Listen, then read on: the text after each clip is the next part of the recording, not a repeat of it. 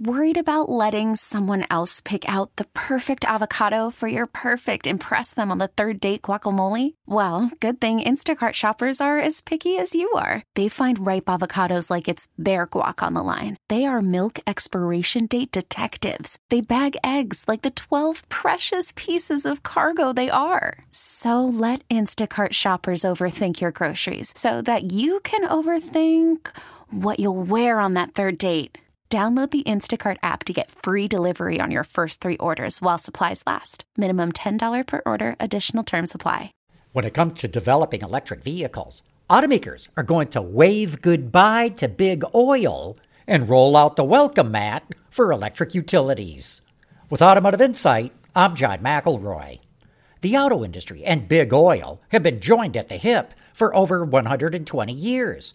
But that relationship is coming to an end as the auto industry recognizes it has to work much more closely with the electric utilities. The biggest roadblock to EV adoption in the US is the grid.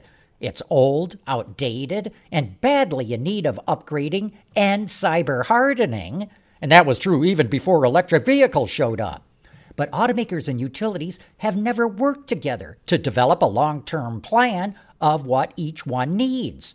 That's starting to change as each industry recognizes that things will move much more quickly if they share information and work together. I mean, this should have started years ago, but at least it's starting to happen. With Automotive Insight, I'm John McElroy, WWJ News Radio 950.